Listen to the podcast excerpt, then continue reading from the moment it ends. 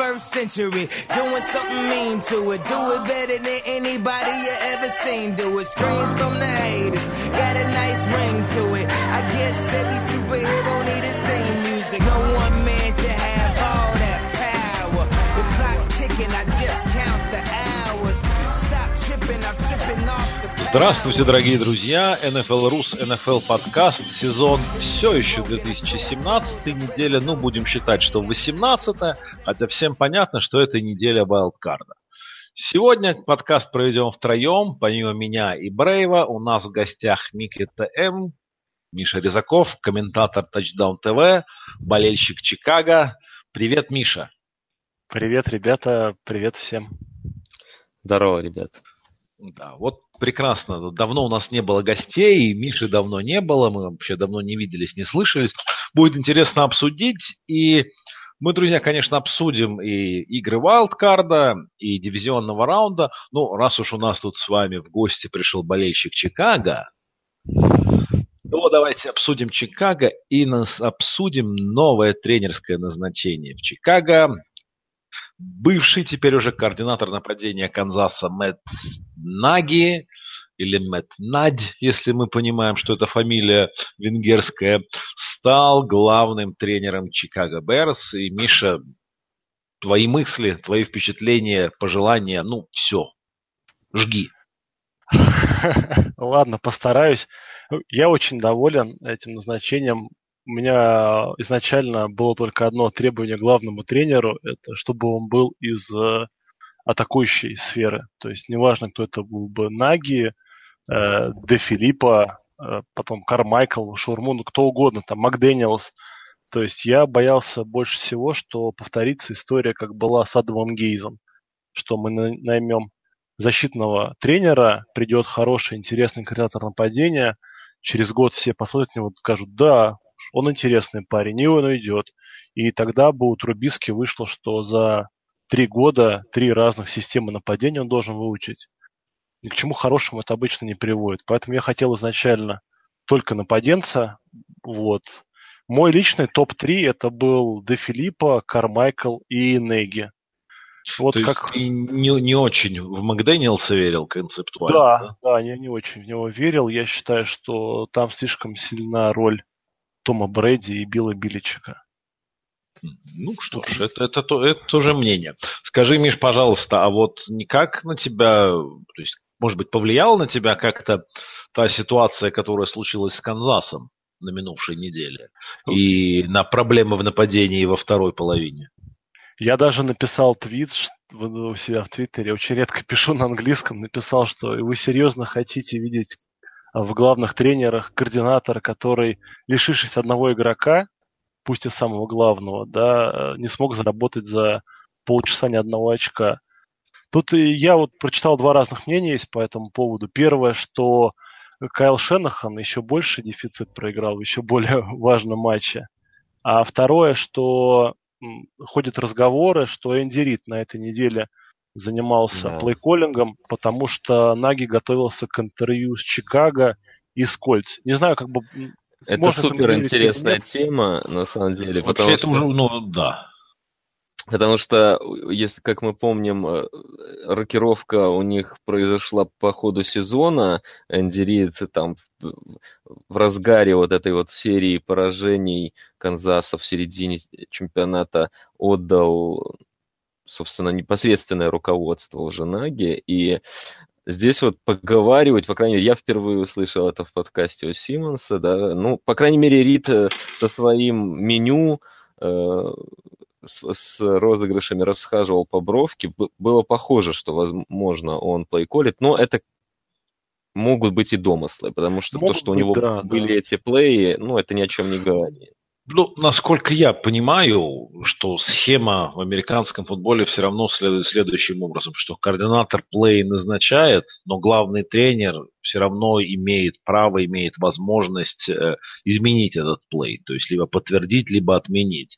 И учитывая, что это была игра плей-офф, я думаю, что в любом случае э, Рид готовился больше, чем он это делает обычно. Поэтому и вот и спредшиты его, и все остальное. Он мог держать на всякий случай, да.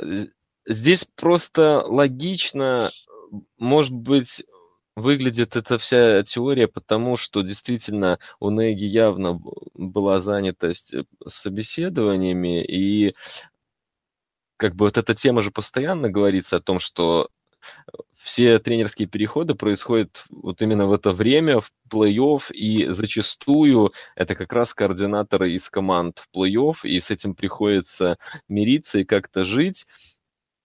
Э, в общем-то, я думаю, что Риду, с другой стороны, это не впервые, у него уже не первый человек так уходит, там тот, тот же Даг Пидерсон вот из недавних, да, и э, Наверное, он знает, как с этой ситуацией справиться. Ну, в этот раз, правда, получилось не лучше. Поговорим об этом чуть-чуть, чуть-чуть попозже.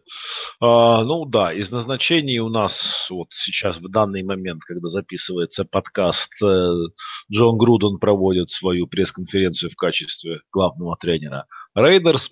По остальным командам... Он уже сказал, я... что его бог направил э, тренировать Окленд.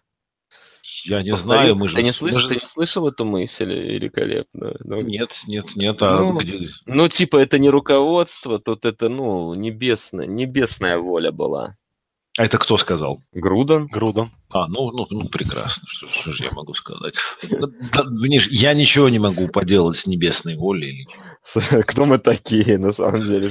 Кто мы такие, чтобы с небесной волей хоть каким-то образом спорить? Да. Так что не знаю, я эту увлекательную пресс-конференцию не смотрю, потому что у меня есть другие более важные проекты прямо сейчас, да. которыми мы и занимаемся. По другим командам я так понимаю, что четкого понимания у нас нет, но ходят слухи, что Макдэниелс все-таки будет в Индии. Да? Макдэниелс скорее методом исключения. Там практически решено с Патришей, то, о чем я тебе говорил. Что Патриша будет Детройт. Назад. Да, Патриша Детройт. Соответственно, тут, в общем-то, у Макдэниелса уже и вариантов, учитывая, что Чикаго, ну, реальные варианты, в общем-то, остается два, я думаю. Это Giants и Colts и... Аризона. Нет, я не думаю, что он пойдет в Аризону. Слишком неопределенная ситуация и с ростером, и с квотербеком. Ну, нет, это, э, это не то, куда он пойдет. Мне, мне как кажется. А, а если бы с Нью-Йорком была какая-то движуха, она бы уже просветилась. А, скорее всего, ее нет, поэтому мне кажется, что Колдс, собственно, и остаются для него. Ну, по Нью-Йорку я слышал, большие слухи ходят о координаторы защиты Каролинин что он может возглавить. Да. Плюс там они еще Фишера э, интервьюировали. Шучу, конечно, Шварца они интервьюировали. Про Фишера это шутка. Заметил сразу. Вот. Так что у нас, подожди, у нас остается команд... на данный момент Giants, у нас остается Индианаполис, Аризона. Все? Или я кого-то забыл? Ну, кажется, да. Я... Да. И у нас из таких из топовых кандидатов, э, то есть получается, что либо Шурмур, либо Шварц остается без команды. Либо Макдэниелс. Либо да. Макдэниелс. В а, да. И в этом смысле самое реальное это Макдэниелс. Ну, Было... не знаю. Я думаю, Был... что он, он одной ногой уже в Колдс, мне кажется. Ну, была информация, что Макдэниелс очень понравился боссом Чикаго во время собеседования. У него было шикарное интервью, он был очень подготовлен, вот, но Пейса смутило то, что когда был вопрос, когда ты сможешь возглавить команду, то есть когда можешь подписать контракт, Макдэниел сказал, что я хочу посмотреть другие варианты, хочу подумать. А у Пейса изначально была мысль, что должен быть тот человек, который хочет работать в Чикаго, то есть для которого это будет целью. Uh-huh. И плюс э, он не мог рисковать, потому что генеральный менеджер Индианаполиса, опять же, по слухам, очень хотел Наги, потому что mm-hmm. он знает его, вот, он уже видел, как он вырос да, за эти годы. И э, у Пейса получилось так, что Наги интервьюировал последним. То есть вот он вчера в 8 утра они встретились, 4,5 часа они прообщались, после этого разошлись, и вечером был у них ужин, и на, на этом ужине они согласовали все как бы условия и так далее. Вот. И то есть Пейсу было важно не допустить, чтобы Неги поехал в Индианаполис Кольц. И вот мне интересно, как теперь Макдэниелс, когда узнает о том, что, ну, ведь слухи-то вот ходят, ходят, что Баллард очень хотел Неги, как он отнесется к этому, что хотели другого парня, а теперь как бы к нему как, ну, к последней инстанции прибегают. Не захочет ли он еще год посидеть в Патриотс? Ну, если кто и захочет посидеть еще один год, это вполне может быть, что Макдэниелс, потому что у него по-любому будет еще один шанс. Да. А вот, скажем, у него... Шурмура далеко не факт. Да, здесь у него большое преимущество перед остальными соискателями. Он, конечно, может не спешить. И именно поэтому трудно его винить за то, что он хочет посмотреть все варианты и так да, далее. Да, я тоже с, другой, считаю, с другой стороны... Можно всех посмотреть. С другой стороны, будь я на месте руководителей Чикаго, ну, я бы рассуждал так же. В общем-то, здесь некая заинтересованность, наверное, немаловажный фактор – еще был важный фактор, что у Вика Фанжо действовал контракт до 12 утра по американскому времени сегодняшнего дня, и поэтому они очень хотели до этого времени, чтобы они успели с Неги пообщаться, потому что Гринбей настойчиво подбивает клинья, вот, и опять же по тем же самым слухам никто должность главного тренера а, Фанжо при, приложить не хочет. Да, Поэтому... там настоящая борьба за него между вами с Гринбей произойдет, видимо. Но ты сам как думаешь, э, вы оставите? Я, я почему-то тут настроен пессимистично. Мне кажется, он уйдет. Вот. Просто мне кажется, что он не факт, что уйдет Гринбей, потому что сегодня появились новости, что Маккарти будет отчитываться не генеральному менеджеру клуба за свои действия, а там тут у них там, ну, кто у них есть, там, то ли президент, uh-huh, в общем, uh-huh. какой-то такой парень. Вот, и я думаю, что Фанжо, ему эта система непонятная с руководством, она, наверное, не очень понравится. Потому что есть генеральный менеджер, но при этом есть отдельно выведенный из-под его подчинения Маккарти, при этом есть какой-то еще другой генеральный менеджер, который помощник по формированию 53. В общем, ну, там, честно сказать, в Гринбее сейчас вообще какая-то сильная мешанина произошла. А, и, в общем, все то, что делал Тед Томпсон, оно, похоже, выброшено в утиль. А, предполагалось же, ну, всегда, что преемником Томпсона будет Элliot Вольф.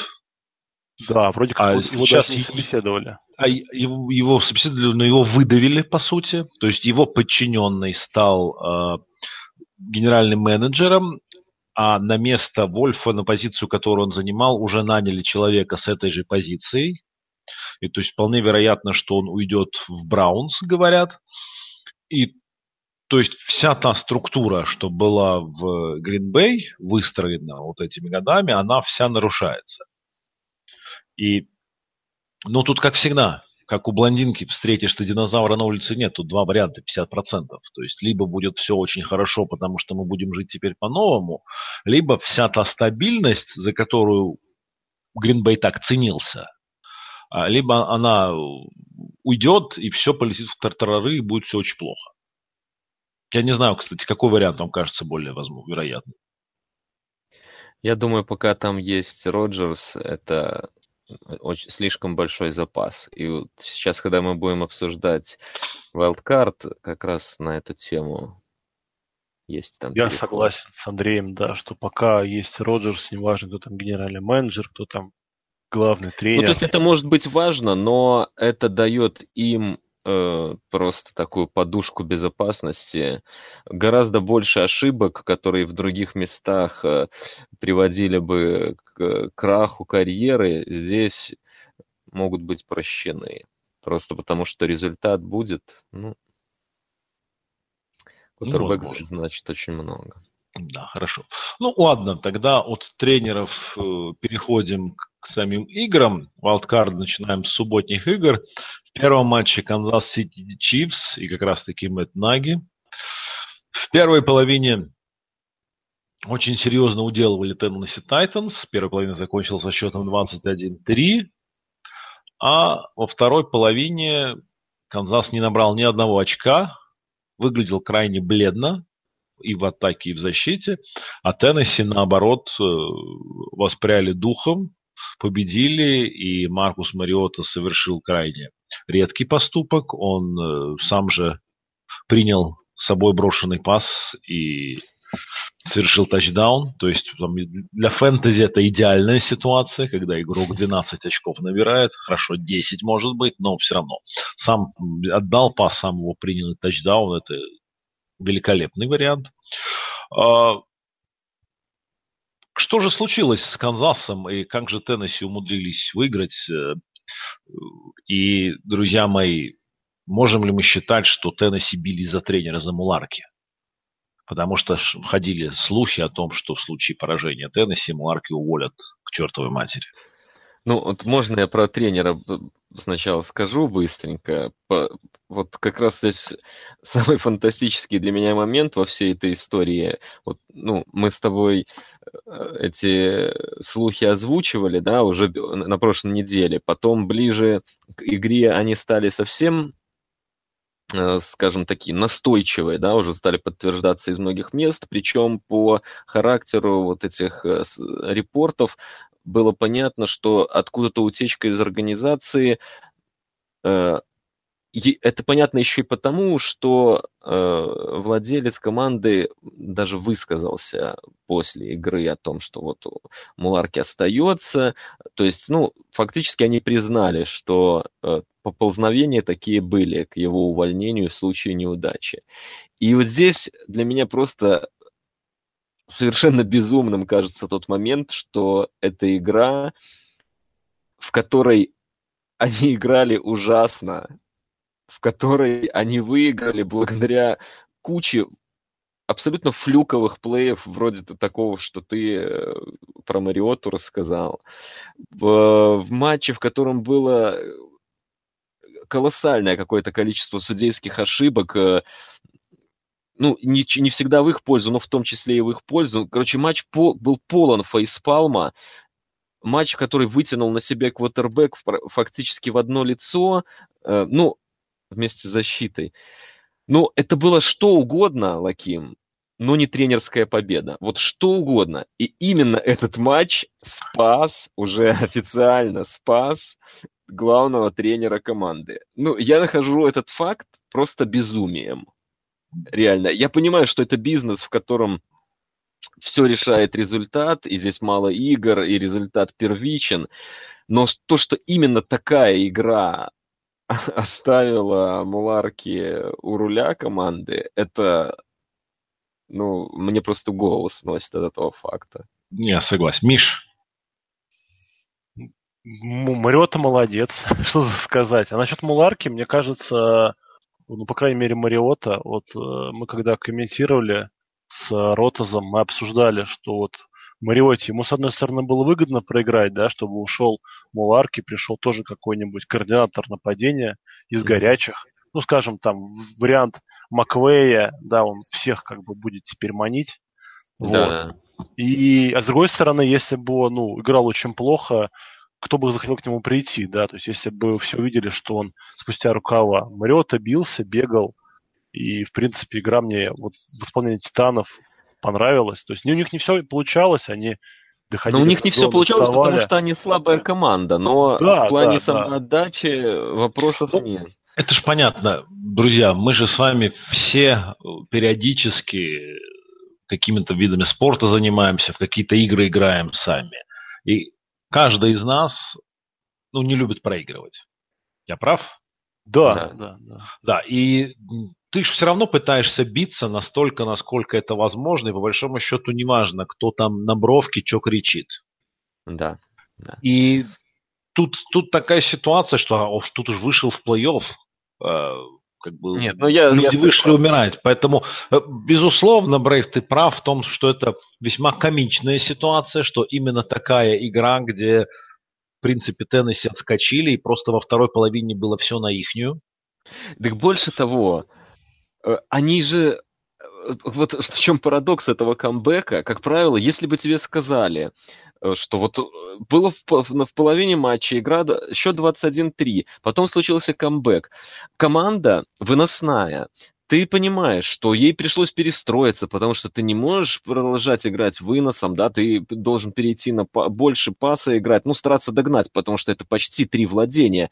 И в общем-то, это потребовало бы от тренера как раз каких-то там перестроений, показало бы его как человека, способного э, ну, переломить игру. И это там...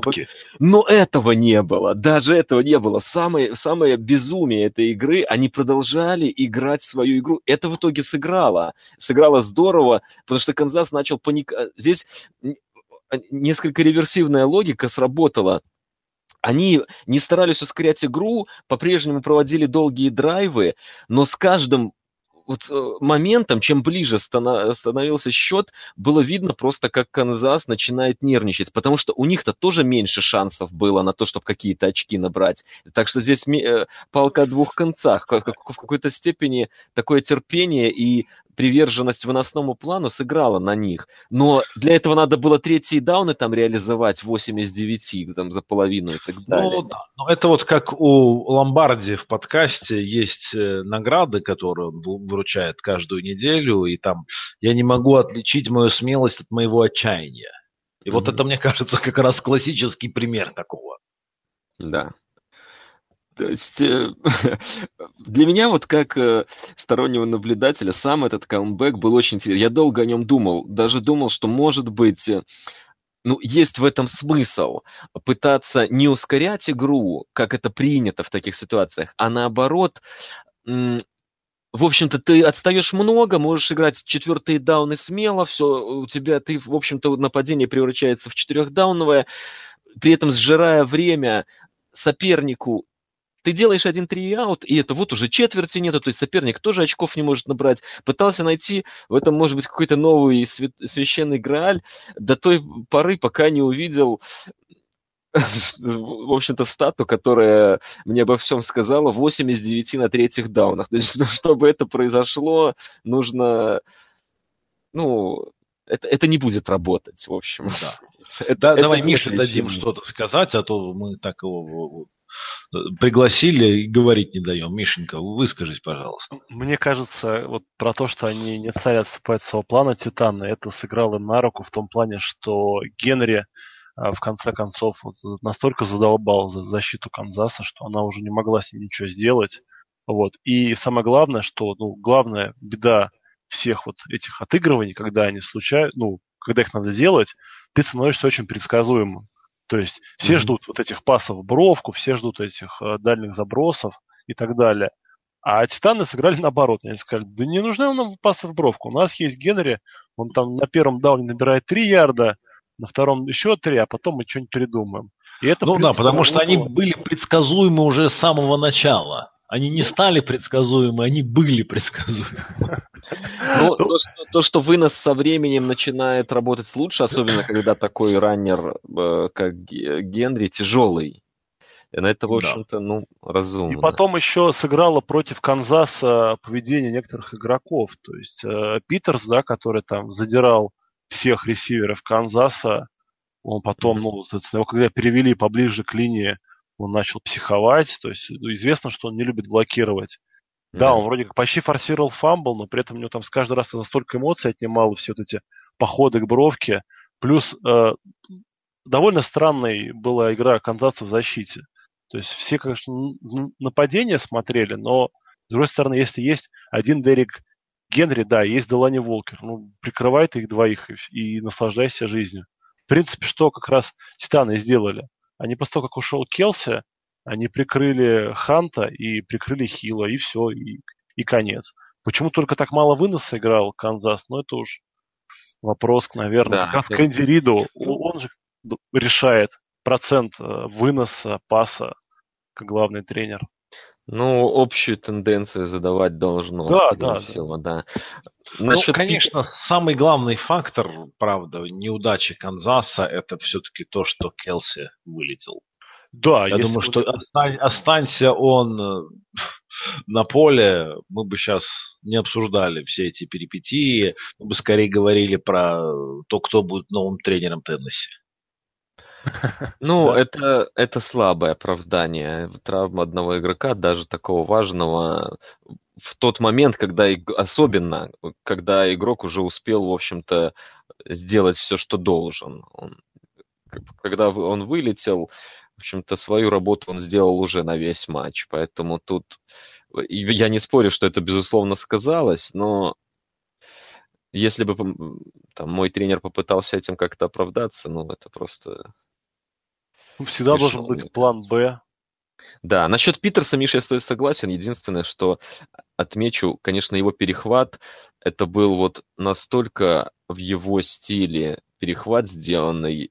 Ну, вот все, что он умеет, это вот его, ну, то, точнее, то, что он умеет лучше всего, было в этом перехвате. Это, наверное, корнер, который наибольшее количество перехватов делает не, с, не на своих маршрутах. Вот да, да, да. Он, он держал не этого игрока, его инстинкты просто совершенно фантастические. Он просто его... читает. Да. И это его классический момент, когда он просто срывается на другой маршрут. Где-то из-за этого будут факапы, естественно. Но, в общем-то, это такой достаточно уникальный стиль в НФЛ. И наблюдать за этим вот просто как э, с эстетической точки зрения очень приятно, конечно. Своеобразный это игрок. Это, это правда. Ну, я не знаю, наверное, про эту игру больше ничего говорить не будем. Тут уже все, все и так, скажем, понятно. Переезжаем в Лос-Анджелес, где Рэмс принимали Атланту Фелконс и, в общем-то, бесславно проиграли. Много говорилось о том, вот, стоит ли сажать стартеров на 17-й неделе или не стоит сажать, как это сказывается на команде. И вот Рэмс посадили своих лидеров на 17-й неделе, они не играли, и вот в результате случился такой вариант. Стало это фактором или нет, интересно будет узнать ваше мнение, друзья. Помимо этого, тоже зачастую говорилось о том, что опыт, вернее, отсутствие онного опыта игр в плей-офф сказалось сильно на Рэмс, и что Атланта на скилле, на опыте победила. Друзья, ваше мнение по этим двум тезисам? Миш? Да, я думаю, что посадить лидеров было правильным решением. Герли столько ударов от Фалконс получал, что если бы была 17 неделя, не знаю, как бы он отреагировал. А Гоф тоже не заметил никакой ржавчины.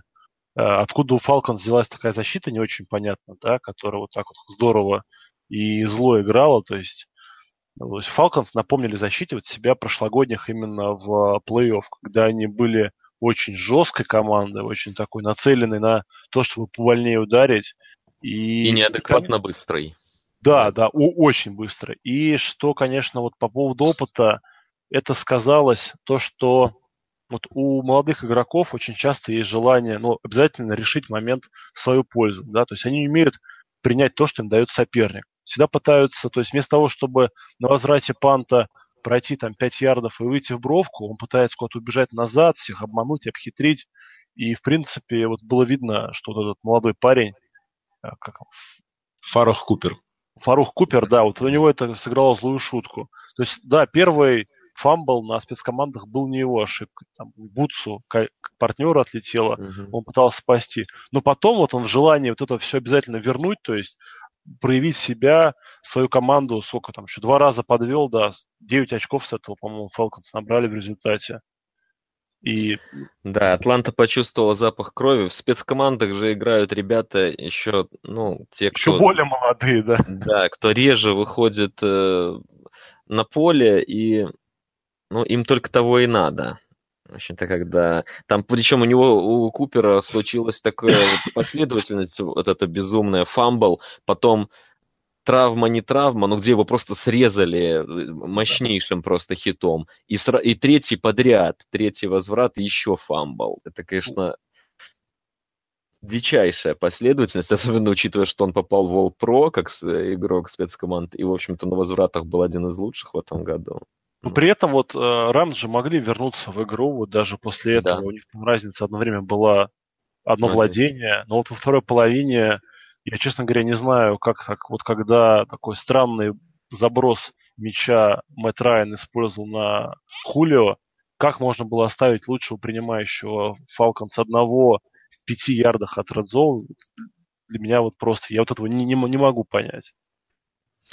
Ну, Миш, я согласен, что не было какой-то ржавчины э, из этой 17 недели. Это скорее так, э, досужие От, отговорки, да. Знаешь, чего не было, Андрей, мне кажется? Не было никакой новизны. То есть Рамс как играли весь сезон, они решили, да. что они вот на этом багаже, вот, вот ровно ну, те же я... розыгрыши, они покажут. Ты прав. Я считаю, что я вообще не сказал бы, что они плохо. Вот э, Ник использовал такую фразу, что они бесплав... бесславно проиграли. Я считаю, что это Атланта просто выдающуюся игру в защите показала. Просто выдающуюся. И ты, ты уже об этом говорил, я только могу согласиться. И именно поэтому я их и, и называл теневыми фаворитами на прошлой неделе. Потому что все там есть. Им просто нужно вот эту волну поймать. Если они ее поймали, ну, на, на мой взгляд, это фаворит сейчас главный на Супербол. Ну, это, это ладно, это мы потом еще. Но для, для Рэмс, для, для атаки Рэмс, мне кажется, они еще очень плохой матчап, потому что Герли, в общем-то, помимо того, что прекрасен на выносе в этом году, он же классно на пасе играет, а здесь что-то там из 10 таргетов, которые на него были, он порядка 10 ярдов заработал. Да, да. да. То, есть, то есть как раз скорость лайнбекеров, а это сильная сторона Атланты, это просто они сыграли свою, то, во что в лучшие времена Атлан... защита Атланты играет. И скрины эти были просто бесполезны. И получилось так, что второй фактор. У Рэмс отличная атака, но небольшой элемент гиммика в ней все-таки есть. Это много реверсов, много таких, ну, розыгрышей, скажем, назовем их нестандартных, да, и такие розыгрыши всегда будут лучше работать в регулярке, чем в плей-офф. Это просто гарантия. В плей-офф ты хорошо изучен, тебе готов... Во-первых, на тебя огромный тейп, уже целый, целый сезон записей на тебя есть. Во-вторых, к тебе целенаправленно готовятся. В-третьих, эти команды, ну, просто уже более высокого уровня соперники. Поэтому в плей-офф иногда нужно вот попытаться выиграть не, не своими сильными сторонами, потому что вероятность того, что сильную сторону закроют, очень большая. И это как раз вот Орлеан отлично показал, как это делается. У Рэмс просто пока этого нет. В этом смысле можно сказать, что молодость э, подвела. Не, не молодость по возрасту, а молодость как вот команды, которая только что в таком виде сформировалась. Ну, совершенно верно. Я хочу сказать, что тут ко всему нужно подходить э, многосторонне. Если бы перед началом сезона болельщикам РЭМ сказали, ребята, вы проиграете в wildcard раунде Атланте, болельщики бы сказали, вау, круто, а? Класс какой, какой удачный сезон. Нет, да у них а действительно а сейчас совсем другое впечатление. Да, и мне кажется, что мы можем говорить о недостатке опыта и что это повлияло. Это был общий опыт, то есть и опыт игроков молодых, которые никогда не играли в плей-офф и под таким пристальным вниманием и под цветом софитов в такой степени, как на первом матче плей-офф, и завышенные ожидания после, учитывая их регулярный Регулярно. сезон. Угу. Да, очень многого от них ждали. И в случае с тренером, я думаю, что Маквей тоже не до конца понимал, не до конца был готов именно и в логистических, и в организационных, и в прочих вещах, что это такое играть в плей-офф. И вы совершенно правы, что защита Атланты выдающуюся игру провела, и Герли, в общем-то, не дали развернуться на выносе тоже. Да. То есть он явно что много набрал, начале... но это из пары плеев. Вначале вообще было вот прям игра в кошки-мышки, и здесь, может быть, вот как раз Маквей поздно среагировал. Здесь я с тобой соглашусь, опыт, потому что начало игры Атланта просто поставила на линию скриммиджа всех. Просто всех людей, которые у них были, они говорили, давай, давай, Гоф, пробуй. И пока э, Рэмс сообразили, как против такого хоть какие-то ярды набирать, прошло очень много времени. Это, ну, это реально первую четверть у них ушла вся на то, чтобы просто э, понять, э, как так происходит. И их очень удивила Атланта. И поэтому и вынос шел, ничего не шло, как бы. Ну, не шло еще потому, что, Андрей, что ты сказал, что очень быстро играл. Ты играешь быстро, когда знаешь, что играет соперник. То есть игроки Атланта, они не думали. Они видели розыгрыш и уже знали, к чему да. он будет приведет. Да. То есть там было видно, как на Герли люди начинали набегать еще до паса Гофа. То есть вот это... Да. да на скринах особенно, да. Да, да, да. Они даже не боялись, что будет куда-то пас там на этого а, у них э, на, на капа, да, или вот у них бровочник, там такой неплохой черный паренек вот. быстрый был. Вот, они даже не, вот, вот, да, они даже не боялись этого. Они вот видели, что срываются линейные, тут же два человека устрелялись в Герли. И вот э, тут, конечно, Маквей сплоховал. То есть он должен был, поняв, что вот все вот эти схемы не работают, как как-то либо наоборот упростить игру для своей команды. Ну плана Б у него не было. Ну не было, не было, да. Скорее да. всего, это можно можно отнести ему в минус. Ну это как раз то, о чем Лаким сказал, возможно с опытом это лечится. Атланта думаю, была лучше подготовлена. Просто... Атланта была лучше подготовлена, и Атланта сыграла свою лучшую игру. А Рэмс свою лучшую игру не сыграли.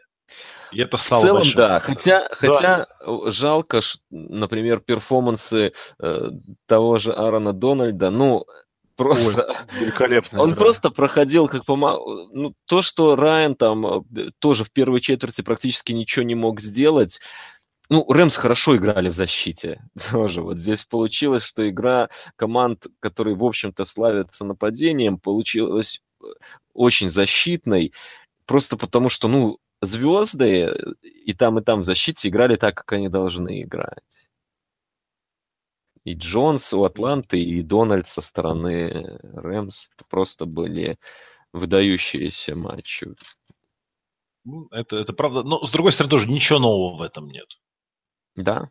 Но я просто к тому, что даже, даже не скажешь, что Рэмс и завалил, что там лидеры что-то не сыграли. Ну, просто, просто Атланта, Атланта была лучше. была лучше, и Атланта сыграла свою игру. Да. И ты был совершенно прав неделю назад, когда сказал, что они э, накатили. Я был скептически настроен поэтому, но ты меня убедил, и Атланта меня убедила. Да, посмотрим на них дальше. С этим понятно. Следующая была в воскресенье игра Джексонвилл Джегуарс принимали дома Баффало Биллс. Я думаю, единственное, что я скажу про эту игру, это то, что это первая победа в плей-офф Блейка Бортлса. Думаю, что больше мы ничего... Мы, я думаю, что больше мы про эту игру говорить не будем. Вы согласны? Нет, ну, пару слов-то можно все-таки, Ник, но совсем уж не говорить. Хорошо. А... Для Василия. Джелен Рэмзи, великий, квотер, э, великий корнербэк. Играет великолепно. Ну, ну, по крайней мере, с задатком великого. Вот вы мне ответите тогда на вопрос. Раз ты говорить не хочешь, я побуду ведущим. Вот э, э, какой нужен перформанс от э, Бортлса в Питтсбурге, чтобы у этой защиты был шанс на upset? Ну, то есть, доста... и реально ли вообще, реально ли достижим для Бортлса Я этот перформанс? Предлагаю обсудить это чуть позже. Ладно, когда будем хорошо. Да. Да, так вот, и в последнем, самом интересном, на мой взгляд, матче wildcard раунда New Orleans Saints принимали дома Каролину Пентерс. Победили в непростой, в интересной игре 31-26, и игра держала нас в напряжении до самого последнего момента. Крутая была игра, на мой взгляд. И если мы говорили о том, что Ньютон последние несколько недель выглядел плохо, то вот в этой игре, мне кажется, Кэм играл очень хорошо и сделал для победы все, что мог, но это был тот случай, когда партнеры по команде его подвели. А Орлеан проявил себя хорошо, в общем, сыграли так, как мы ожидали э, по результату. Пустили игры да. немножко по-другому. Ну, в этом но... и крутость. В, в этом и крутость, да. Поэтому вот э, расскажите, Удивил вас Орлеан или не удивил? Миш, давай. Снова я Миш... очень удивил, да, потому что ожидали, наверное, все, что будет много выноса, много Камары, много Марка Инграма, а в результате там, за первую половину там четыре выноса было, ну там очень мало. И Сейнс вот вернулись к своему любимому состоянию там однолетней, двухлетней давности, когда Бриз всю игру пасует, пасует, пасует. И бомбы наконец начал кидать. Всю, весь сезон не играл, а тут начал бомбы кидать. И ну, мне очень понравилась игра Бриза. Вообще, Сейнты сыграли очень здорово в атаке, потому что Пантеры очень здорово всех прикрывали, а Бриз, не переживая, он видел отрыв буквально в полярда, тут же бросал туда, ну, просто отличная игра обоих квотербеков. Но Сейнс, да, очень удивили, что не было выноса, что были бомбы. Очень классно было смотреть. Да, эти фейды там за, за спину и куда-то в район там внешнего колена, где Томас знает, где эти мячи вылавливать, это все выглядело, конечно, очень впечатляюще. Ну, мне кажется, что даже те, кто ожидал от Орлеана победы, в этом матче таких было много, наверняка все-таки они шли фаворитом приличным. Ну, вряд ли ожидали, что будет победа одержана в таком стиле. В этом смысле это очень крутая заявка, хоть я и сказал, что Атланта для меня там фаворитом является в NFC теперь, но тот факт, что э, нападение Орлеана может быть настолько э, разносторонним, это пугает с точки зрения их соперников. Самое смешное, что есть ощущение, что слабым звеном для них в этом плей-офф станет Шон Пейтон. И что в конце концов э, одна из его истерик на бровке... Слишком горячая. За, да. Закончится каким-то провалом. Но это так, это чисто чуечка. Вы лучше скажите, как вам протокол сотрясений в НФЛ? Ну, это вообще, это такой фарс. Это, тем более, если бы не было сотрясения квотербека Техаса, ну, Тексанс, да, как я не mm-hmm. помню, кто там получил. Сэвидж. Вот, Сэвидж, да, ужаснейшего. Я бы еще понял вот то, что было в, с Кэмом. Но тут это просто за гранью. То есть я... Сначала, когда вообще он в палатку не пошел, я думаю, ну сейчас его отведут. Потом отвели палатку, и бац, он выходит. Ну, это, это тем более, что было же ужесточение требований прохождения этого. Да. Надо было куда-то уходить. Я еще, когда смотрел матч, еще подумал, им сейчас надо делать э, фокус Рассела Уилсона. То есть говорить, что я ничего не буду проходить, я здоров, идите все лесом и выбегать на поле, и потом платить ну, там штраф 100 mm-hmm. тысяч, 300 тысяч. Ну, это смешные деньги, да, когда у тебя есть возможность спасти игру. Но я думаю, в принципе, примерно так они и сделали. То есть, я думаю, там да, формально... они просто послали этот регламент и все. Да, и да, все, да. Все а... же понимают, что это ничем не закончится. А мы с вами, как, как болельщики, ну, а что бы мы выиграли от того, чтобы, если бы Дерек Андерсон провел этот последний драйв на поле. Ну ничего, никакого йока ни в сердце, ни, ничего бы не было. Все бы закончилось сразу, там, через, три, через три дауна. Я злой да? человек, это Коль, правильно. я считаю, что э, в такие случаи до игры игрок должен подписывать какую-то бумагу, где он говорит о том, что если я получу сотрясение мозга, меня на поле выпускать или не выпускать, или там пусть его жена подпишет, ну кто угодно, да. То есть э, игрок и должен иметь право, соответственно, выйти и умереть на поле. Да, это очень грубо звучит, жестоко, но Сейчас вот судьи, они явно побоялись запретить Ньютону играть, боялись испортить Да, плей конечно. А, а почему им не бояться? Здесь, Миш, проблема-то в том, что они все, в общем-то, это все действующие лица, судья, лига, невролог этот якобы независимый, которого они там э, рассказывают нам, какой он независимый. уговаривал Ньютона, да, зайти в которому, де- которому деньги платит НФЛ, офигенно независимый. Это все, по сути, одно лицо. Это одна лига, которая зарабатывает э, кусок общего пирога. Никто из э, принимающих участие во всем этом действии не имеет другого мнения, кроме как нужно возвращаться. Это касается и игрока, и команды, и лиги, и... Э, кроме, может быть, юристов лиги, которые да, да, да, да, да. будут иски.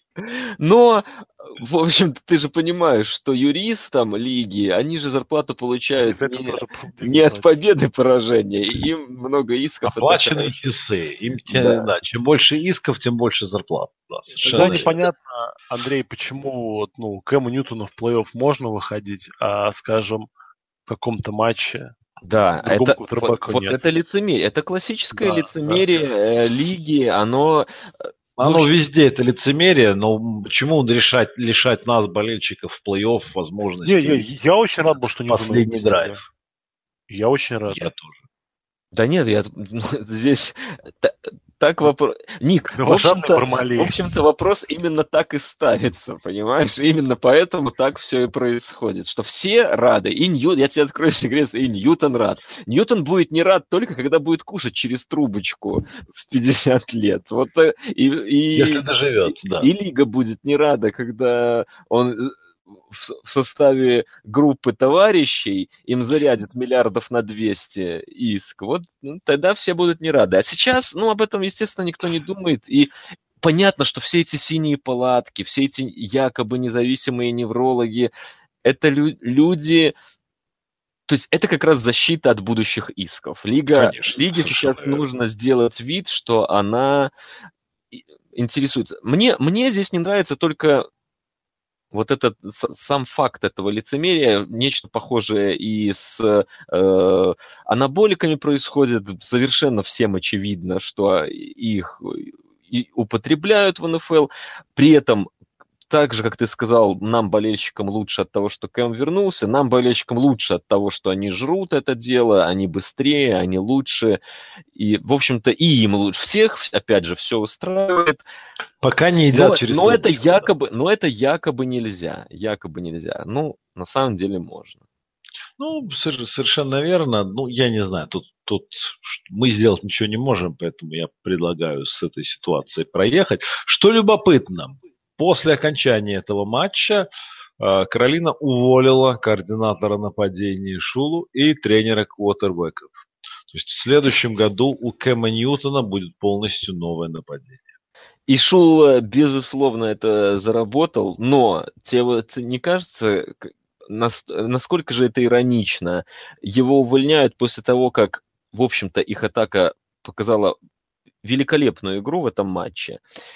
Но Ты они проиграли. На, на Муларки переводишь. Да. Но его, да, но они проиграли, и ты уволен. Муларки провел отвратительную игру, но они выиграли, и ты остаешься. Ну, это...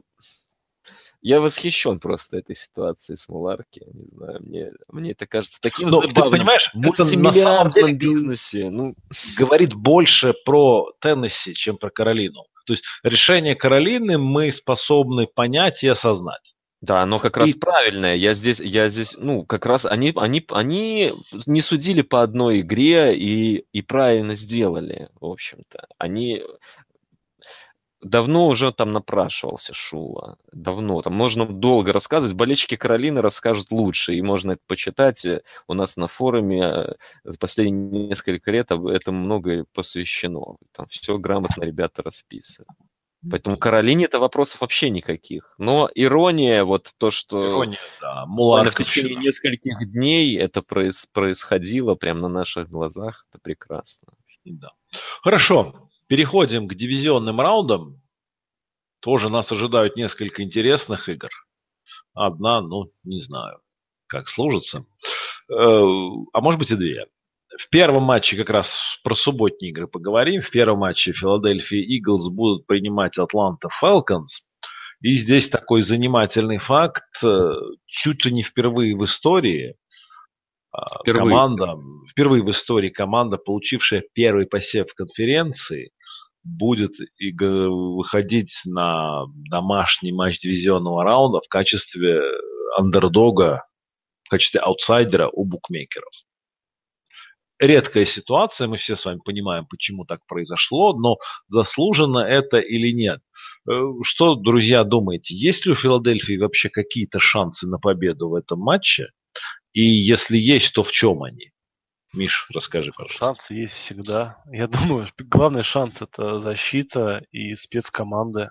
То есть Орлы должны вернуться к своей форме год назад, когда именно mm-hmm спецкоманды защиты их тянули, когда Венц был плох, но когда вот у него вылетел текл, да, и он резко сдал в качестве игры, в принципе, они вот игры вытягивали так. Здесь будет то же самое. Вот, ну и надеяться на схему свою, на то, что какие-то хотя бы ярды будут набирать. То есть а, все, у них хороший подбор раннинбеков, соответственно, ну, грузить просто вагонами, надеяться на близкий матч. То есть, то есть повторить... На уродливую игру надеяться. Да, да. да. Биллс, Джегуарс, ну, только вот э, более... То есть, если Биллс и Джегуарс э, защиты играли здорово, потому что нападение было, ну, и у тех, и у других такое с признаками импотенции, то тут наоборот, должны защита играть здорово, чтобы вот эти а, нападения... Ну, у Иглс-то не знаю, что там, купировать нападения, а вот у Фалконс надо будет, конечно, очень сильно постараться. Хотя вот Саркисян, он вот в регулярном сезоне мне вообще не нравился, как play caller. Он очень предсказуемый, очень маловариативный. Ну, учитывая, какой фронт у Иглс, они, в защите-то они должны проблем создать. И да, да, да. да то, видимо. что вот Ник сказал про фору, это один из маленьких фактов. Я не очень верю во все эти мотивации уровня в нас никто не верит, весь мир против нас, но это прям очень так напрашивается в данном кто случае. сказал из игроков, а, то ли Ягуаров игрок сказал, то ли как раз игроков Eagles, что говорит, вы что, говорит, думаете, мы заходим в раздевалку, смотрим котировки э, букмекеров и там сайт и с пены начинаем плакать? Нам, говорит, нет до этого дела мы выходим сюда и там, тренируемся. Я думаю, что это все очень наигранно, вот все вот эти, что нас да, никто ну... не верит, мы поэтому будем побеждать. А так, то есть, если бы в нас верили, мы бы относились спустя рукава. Ну, это правда. Но, тем не менее, я думаю, что тут, учитывая ситуацию, в которой Иглс оказались, а ситуация такая, что, в общем-то, эти два с половиной очка Э, я думаю, здесь только из уважения к их первому посеву, э, к их боевику, э, может быть, филадельфийской погоде возможной и к тому, что Атланта команда из дома, да, ну, какие-то факторы. И просто потому, что филадельфийских денег гораздо больше, чем Атланта, ну, это просто более популярный франчайз, гораздо. Только поэтому там всего два очка, потому что, ну, по-хорошему должно быть больше, мне кажется. Здесь явный фаворит Атланта. А так, я, я с тобой согласен, что шанс Филы в как, какую-то уродливую область перевести эту игру спецкоманды. Ну, хорошие новости для них заключаются в том, ты об этом тоже сказал, что они это умеют, мы это точно знаем, и они это знают, мы это видели вот последние два сезона есть там и в защите, что показать, и на спецкомандах.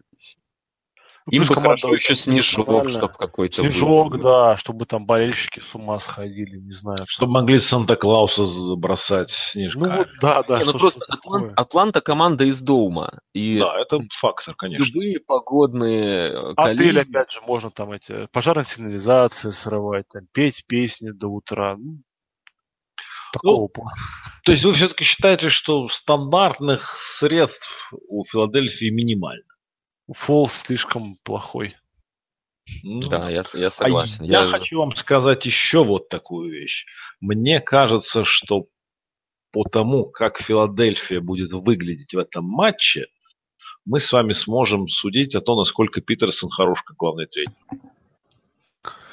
Ну, насколько знаешь, команда будет готова биться, биться, бороться, как говорится. Учитывая боевик. Учитывая боевик и насколько она будет хорошо подготовлена. Мне кажется, что Филадельфия может победить, если это будет тренерская победа. Ну, у них есть запись. И э, вот э, по поводу Пидерсона, да, видел классное мнение, когда вот, ну, очень сильно обсуждался Де Филиппа и его работа с Венсом и, соответственно, сразу же оценивался Педерсон. Было классно, подметили люди, что, говорит, Орлы играют, по сути, то же самое нападение, что год назад, просто Венс на третьих даунах творит чудеса. То есть, как mm-hmm. вот помните супербольский сезон Кэма Ньютона, когда у него была аномальная точность на дальних передач? Да. Вот у Венса в этом году да. была аномальная процент реализации третьих даунов. И Фолс, у него этого нет, и главное, мы не знаем, будет ли у Венцев ну, в дальнейшем в карьере вот такой вот сумасшедший процент. Регрессия придет. Там. Регрессия придет. Мы, да. мы можем быть уверены, что такого не будет. Да. Поэтому и Пидерсона мы тоже не можем. Сейчас все ему как бы поют Асану, да, что он очень классный тренер. Но вот не, Миша, Вопрос про, очень... про, вот, вот как раз про то и разговор, потому что у меня нет уверенности, что он настолько крутой тренер. И вот эта игра, мне кажется, если Филадельфия в сложившейся ситуации победит, ну, или даже, даже не столько результат. Да, да я, здесь сама характер игры скорее даже скажет. Больше. Ты прав. Да, да, вы правы, я соглашусь с вами.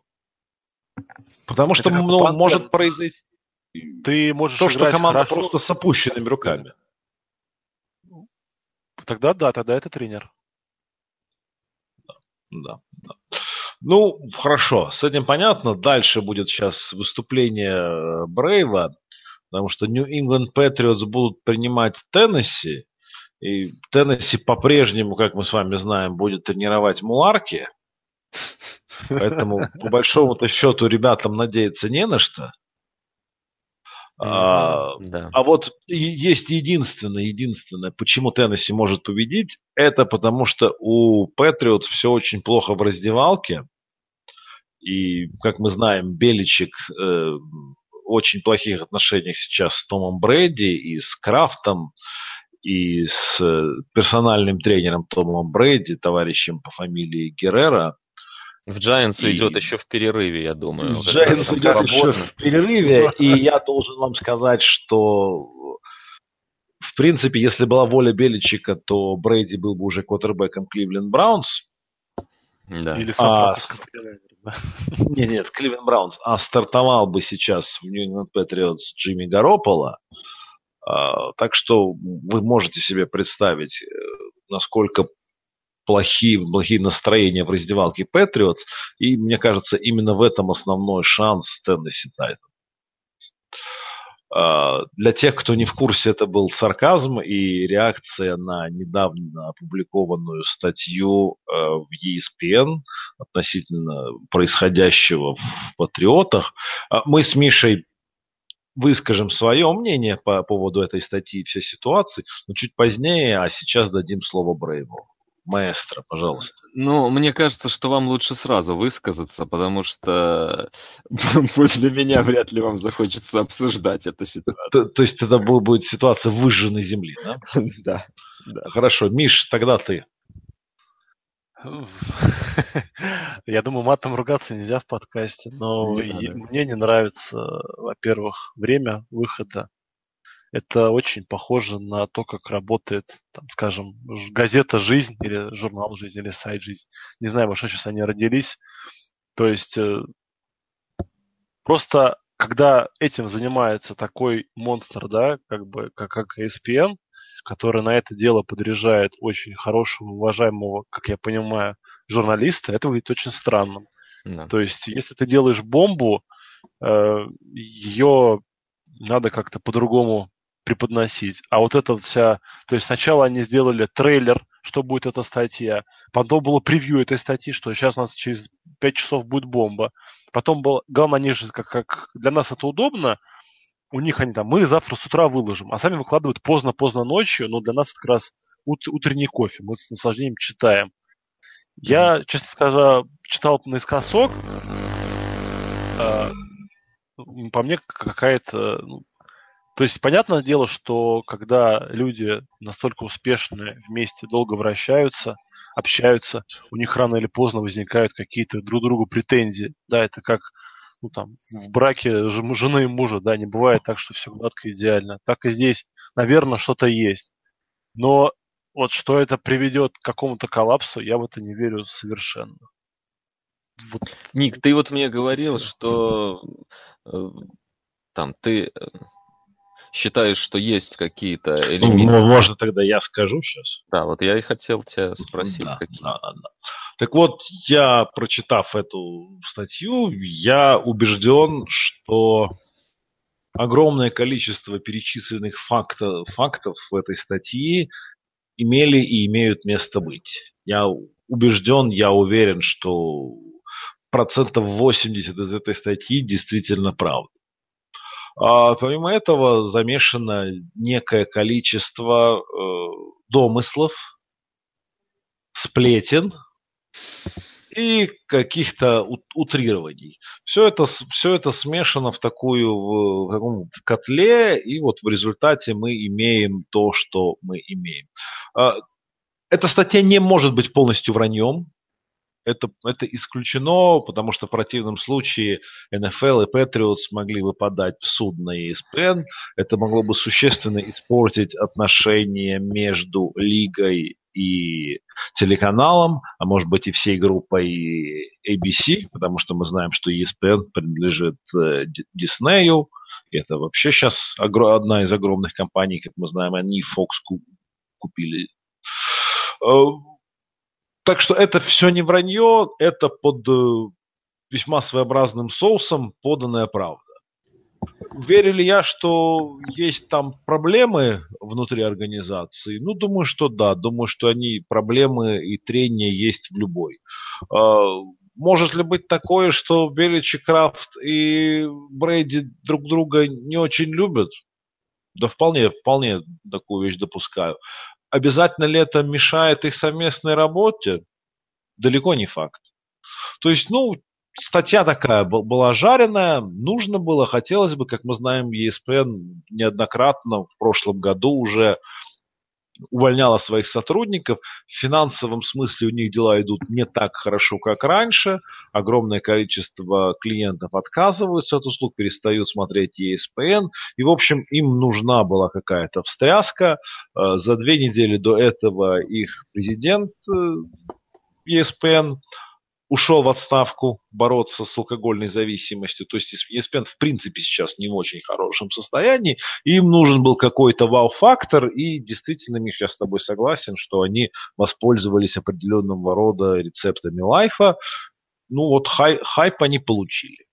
Не, в этом плане они, конечно, молодцы. То есть это, я не помню ни одной статьи, не считая сдутых мечей, которая настолько бы активно обсуждалась везде. То есть, э...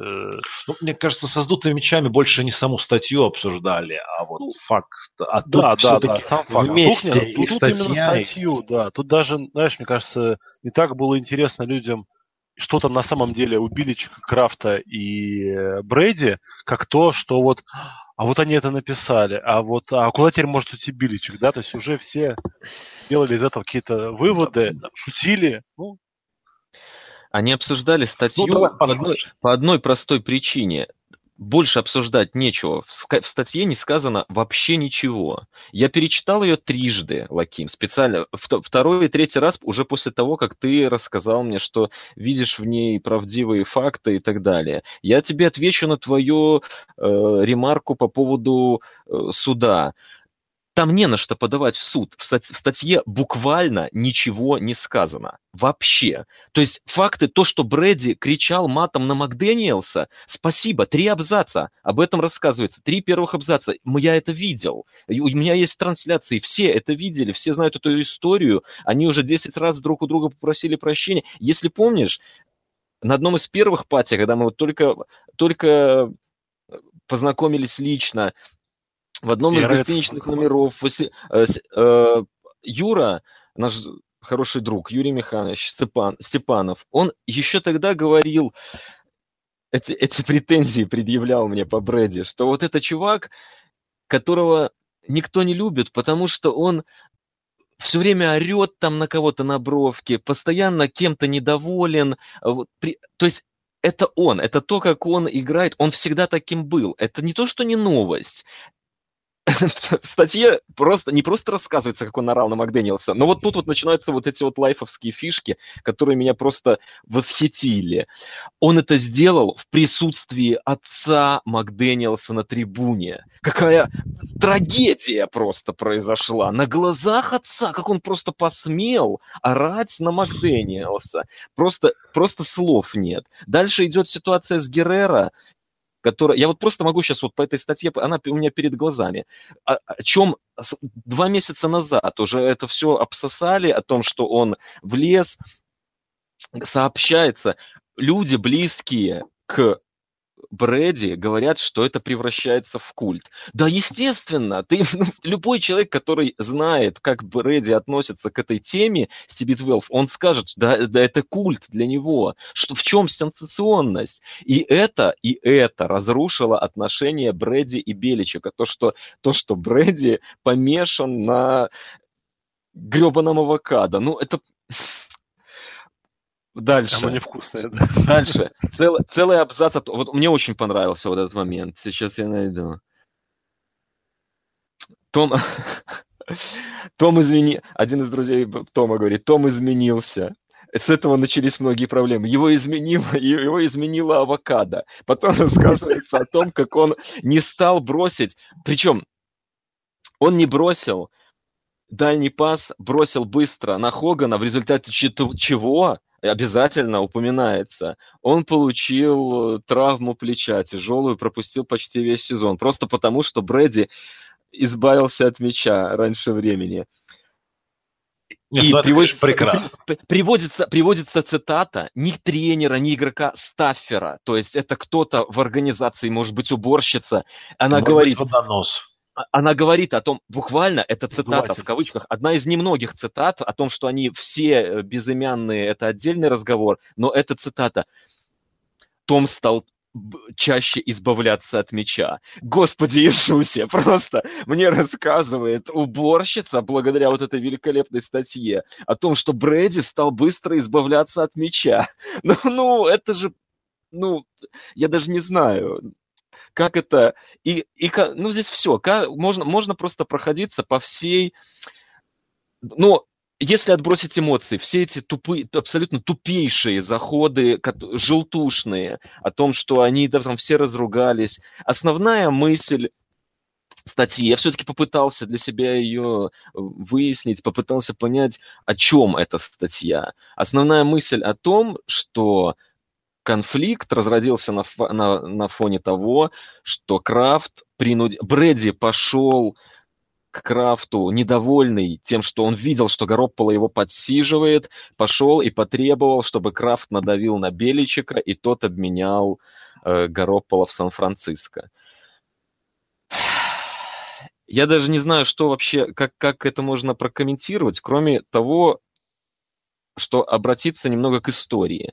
Э, кто не знает, э, Крафт владеет командой не так давно, и его первым большим испытанием э, было расставание с Биллом Парселсом, хорошим другом Беличика, и вся эта тема, как Парселс был тренером Патриотс и как он уходил, хорошо задокументировано. В 96 году, в общем-то, Парселс ушел по, конкретно по этой причине. Крафт попытался навязать свою волю, Парселс э, ему это не понравилось, он даже сказал свою знаменитую фразу о том, что меня позвали э, приготовить э, ужин, так может быть хотя бы дадите мне самому сходить за покупками, ну в, в таком духе, довольный перевод. То есть там, там просто Крафт попытался э, сказать, кого нужно драфтовать. И это закончилось мгновенным расставанием. Потом была история с тем, как э, Беличек пошел за э, Парселсом в Джетс, потом возвращался назад. В общем, это достаточно интересно, как э, проходил переход между Парселсом и Беличеком в Патриотс. Можете почитать. Ну и мы скоро увидим про это фильм как раз таки. Да, кстати, можно анонсировать, хоть что-то будет хорошее от ESPN, 30 на 30, их знаменитая серия, там будет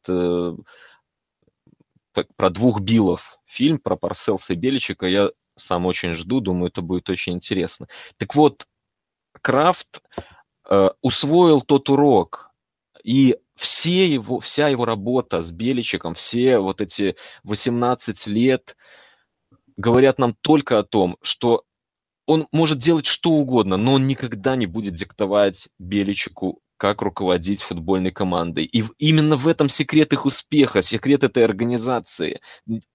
Четкая иерархия. Беличек занимается футболом. Крафт никогда бы этого не сделал. Более того, даже если бы он это попытался, ну, кто, кто поверит, что Беличек это проглотил бы? Это же смешно. На таком этапе, это не проглотил Парселс, они очень похожи в этом смысле. Но Беличек на этом этапе карьеры добился даже больше, чем Парселс. И, в общем-то, у меня сомнений нет, что он ушел бы в ту же минуту, просто поставил бы ультиматум, если бы Крафт даже заикнулся о чем-то подобном. Это абсолютно немыслимое, тупое предположение, подсу подсунутое просто под соусом вот всей этой желтухи с развалом. И схождением.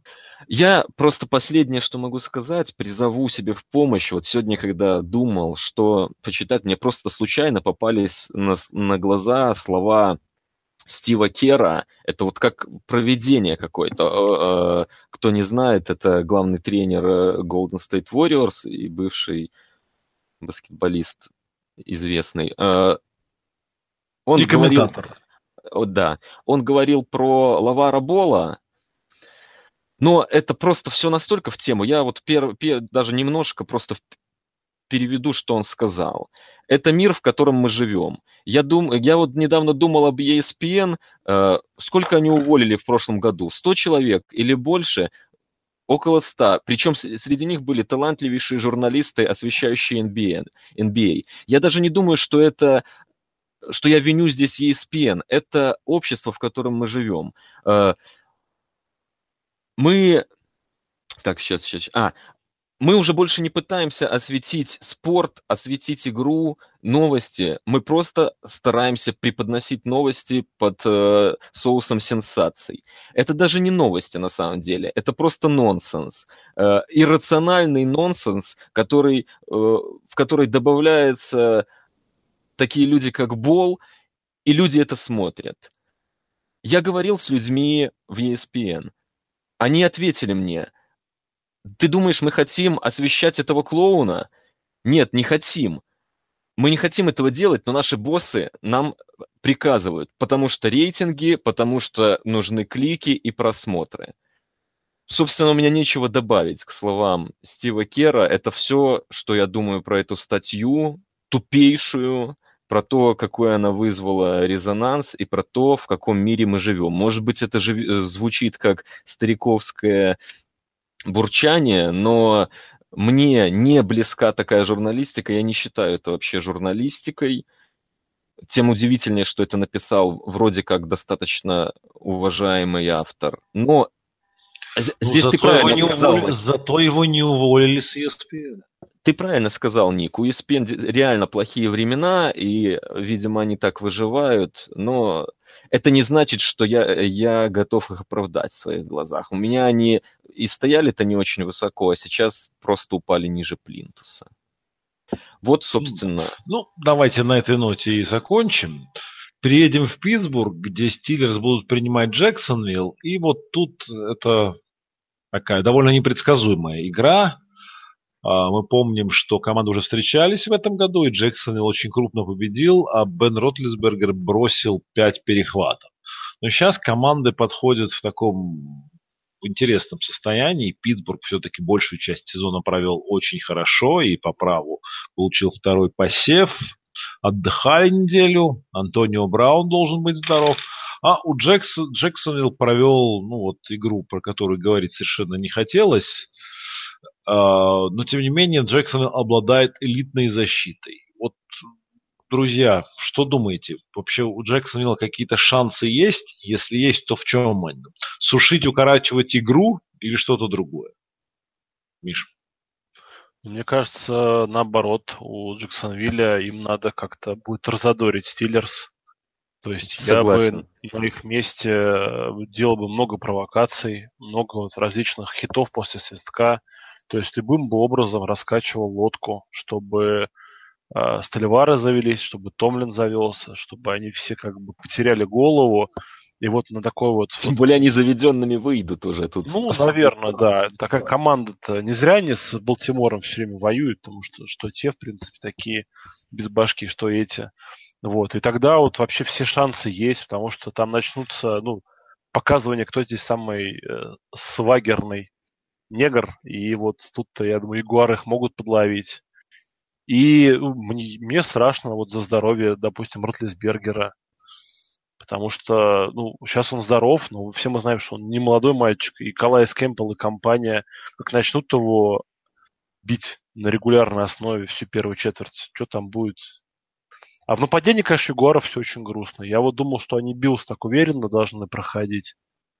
И, ну, вообще прям что-то совсем было грустно. Сейчас они, конечно... Так не считает, это Блейк. У него все нормально. Не, Блейк-то не, Блейк как раз сказал, что я понимаю, что я должен играть лучше, бла-бла-бла, там, хватит шутить эти тупые шутки. И, ну, мне, кстати, очень понравился Бортлс в этой игре, э, его именно желание играть. То есть, когда вот он понимал, что он не может бросить, он брал и бежал. прыгал головой вперед. Да, это глупо с точки зрения ну, франчайз квотербека, но я думаю, франчайз квотербека только вот ихний азиатский владелец, да, его считает франчайз квотербеком. Я думаю, так-то, в принципе, никто не будет жалеть, если там Бортлс ну, получит какую-то... Сломает себе шею. Ну, не, не, Да, ну, опять же, подожди, нет, жестоко, нет, что сломать но- себе шею, я буду очень недоволен. Не, я Ну, тоже просто- буду. Ну, то есть, то, что вот, э, как вот э, стиль игры Джоша Маккоуна, да, то есть, когда надо сделать слайд, он прыгает головой вперед, получает удар, потом две недели лечится. Ну, то есть, если, если Бортлс получит такую травму, ну, зато Билл старался. Фанатам, вот, кстати, фанатам, таким вот, как американцы говорят, мидхед, да, э, вот им такое очень нравится. Поэтому... Ну, я не знаю.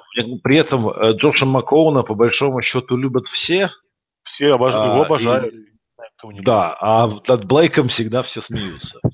Ну, потому что Джош Маккоун был учителем в школе, а Блейк Бортлс миллионер. Ну, я тебе Миллионер. скажу, Джош Маккоун тоже миллионер, конечно. Уже да, уже да. Но- Уже, уже- уже да. Так он изначально, он как бы, он заключил несколько хороших контрактов. А, успел, да, до школы. Послушай, у него, у него еще, да, он, он он довольно много играл в разных командах, и в Ну, Детройте у него это, был это я нормальный. помню, да. Ну, ладно, как бы. Мне очень понравилась твоя мысль про то, что нужно попытаться раззадорить. Прям вот с языка снял. У у меня лично Питтсбург э, ассоциируется, особенно их игра в защите, самое яркое впечатление от них по сезону у меня осталось после их игры, игры с Гринбей. То есть это защита, которая, в общем-то, сезон провела на очень неплохом уровне, и учитывая молодость многих игроков, есть э, как бы повод ожидать прогресса даже. При этом они, ну, они способны на вот ментальные факапы.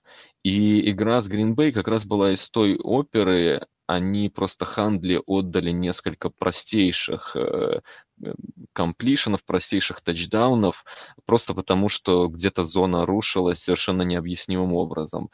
Э, Здесь как раз только это может спасти Бортлса.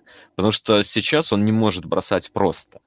В принципе, я думал, что видел все, но в последней игре он просто не мог бросить трехярдовый сленд. Ну, ну, да, я не знаю, как можно так бросать, честно. Это не поддается никакому анализу. Мне кажется, что-то именно с головой. То есть... э, Ну, я не знаю, с чем. Факт, факт остается фактом, он бросать не может. По Ну крайней да, мере, да. сейчас это... Если Питтсбург Ему и будет- не нужно бросать. Ну, с Питтсбургом ему нужно будет бросать, Ник. В этом-то проблема. Они не отделаются. У них нет такого, такой уж доминирующей выносной игры. И как бы их защита не была хороша, вот возвращаясь к твоему вопросу, я думаю, им все-таки какие-то очки набрать придется. Засушить игру здесь, как-то ее укоротить, не, не прокатит это с Питтсбургом. Они все равно наберут свои очки какие-то так или иначе.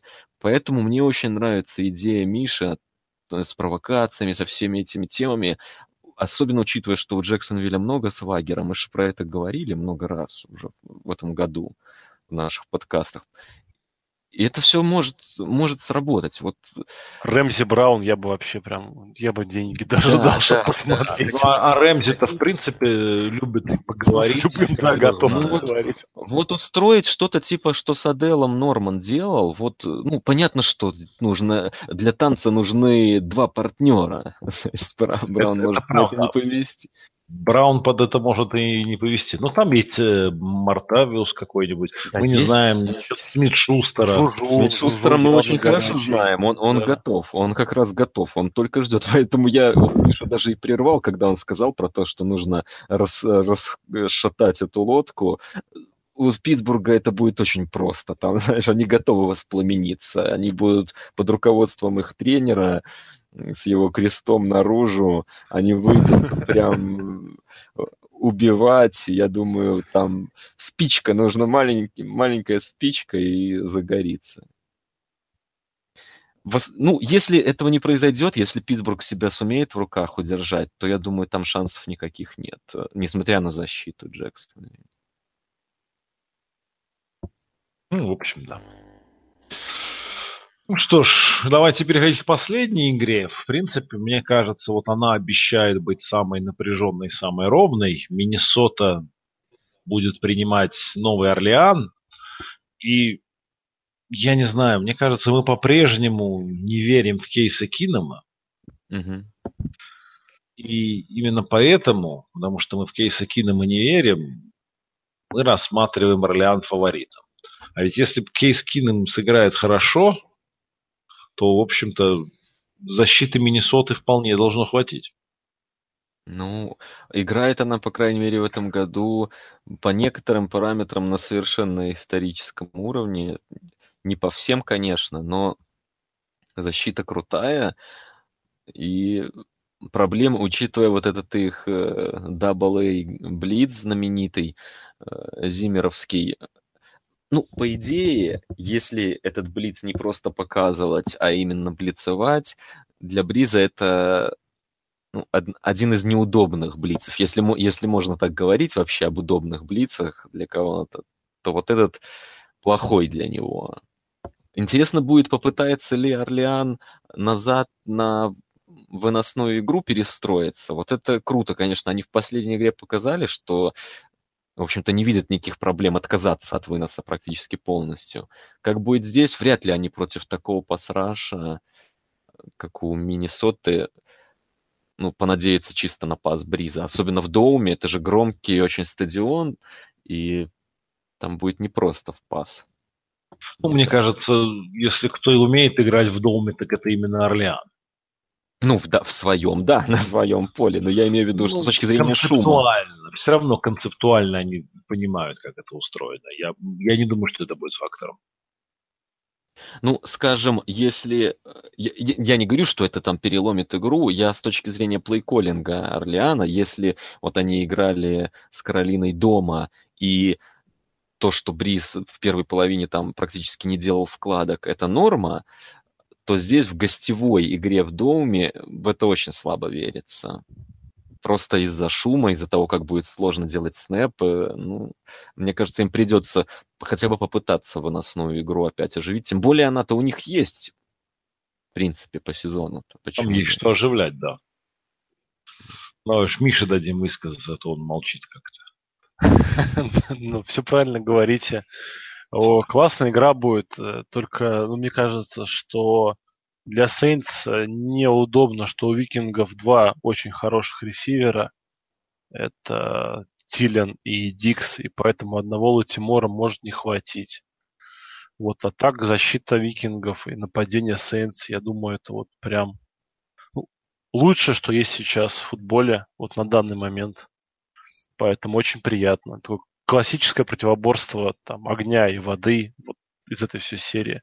Очень мне интересно. Ну, в другой игре NFC чуть-чуть не так, но согласись, чем-то похоже. Ну, тоже защита хозяев э, против, ну, команды, у которой нападение, в общем-то. Да, да, да, да. Просто очень приятно, что викинги вот э, могут действительно с Saints соревноваться, потому что у них есть, ну, все-таки какое-то никакое нападение очень хорошую работу сделал Шурмур. Да, сначала нам казалось, что все их успехи это вот а, из Флориды Стейт, раненбэк, который травмировался. Далвин Кук. Вот, да, Далвин Кук. Потом выяснилось, что, в общем-то, как бы Далвин Кук не нужен.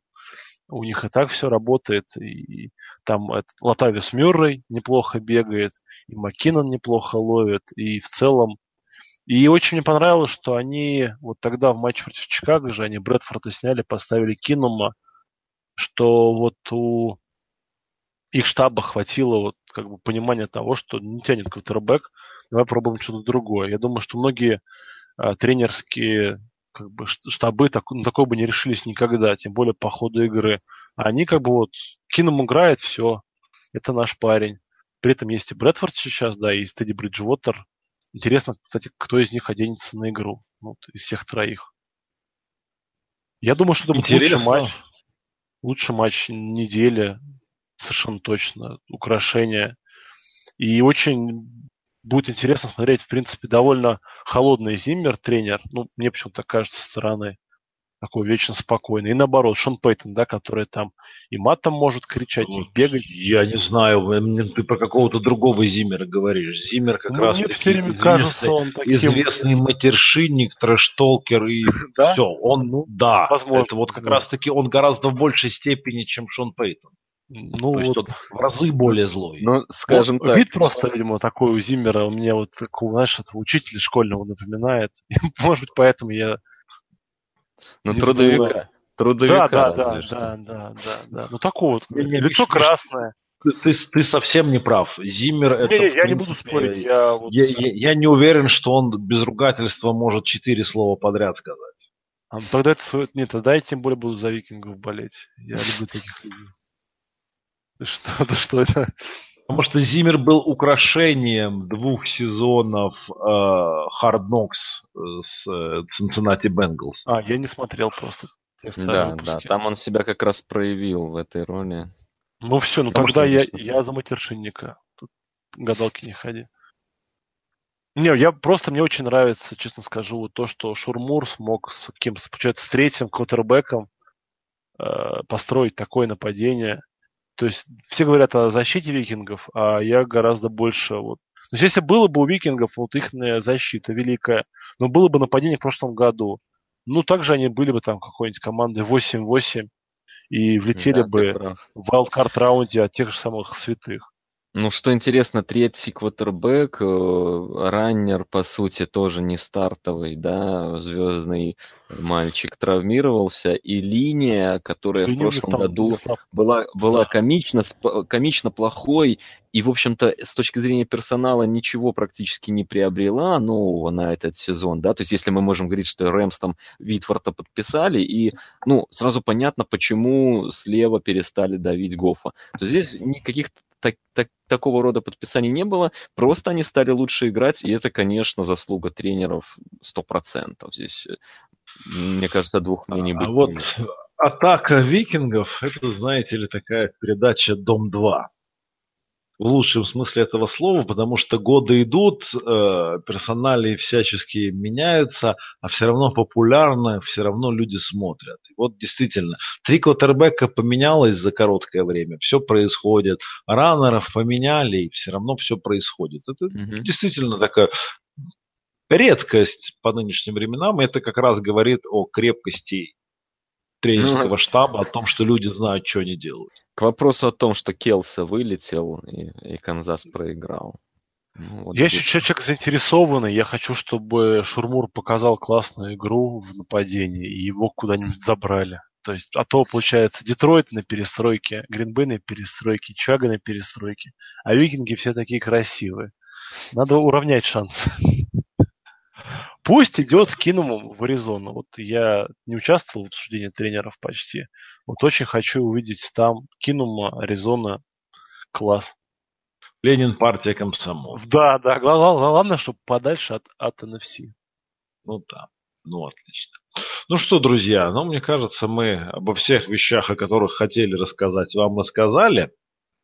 Спасибо вам, друзья, большое за то, что пришли, за то, что обсудили. Вам, дорогие слушатели, за то, что слушаете. Встречаемся с вами через неделю. Спасибо и пока-пока. Счастливо. Знаешь, Ни- Ник, извини, я Да. вот твое Давай. прощание прерву. Ну, переживай. Хорошо. Я, Я, еще раз вот, прощаюсь, я вот вспомнил э, про, про то, Все что по статью. Про то, что Бе- Беличик и там с Крафтом поссорились. Ты вот, э, я тебя 10 лет знаю, люблю тебя как друга, но ты меня тоже иногда бесишь, поэтому, как думаю, как и в обратную сторону. Но при этом я тебя люблю. Я думаю, Я это, тоже люблю. И, Ну, всякое ж бывает. это, да, будет э, единственным выводом, который можно сделать из этой статьи, когда люди так долго вместе, в общем-то, неминуемые какие-то моменты. Может быть, о нас тоже напишут статью. Я, может, А, пару инсайдов наверняка. скину. Я, Да. Есть у меня пару моментов, которыми я недоволен в твоем поведении последнем. Интернет. Да. Вообще, мне кажется, после переезда в Лондон, вот поговаривают, что не тот стал лаким. Ну да, да, да. И качество интернета стало хуже, и все такое, это правда. Что, что есть, то есть. Да. Ну, ладно, на этой веселой ноте все-таки будем прощаться. Миша, твои слова нашим слушателям. Всем пока, всем приезжайте на Супербол пати. Будет там же, где в прошлый раз, насколько мне известно. Будет весело. Кто сомневается, друзья, не сомневайтесь. Какая бы ни была вывеска, даже если это будет матч а, Титаны против Иглс, а все равно это будет очень здорово, весело, поэтому приезжайте. Отлично, Брейв. Пару слов. Спасибо, ребят. Через неделю увидимся. Я думаю, хорошая, хорошая будет неделя футбола. Ее и обсудим. Отлично. Все, я уж с вами попрощался. Пока-пока. взглядом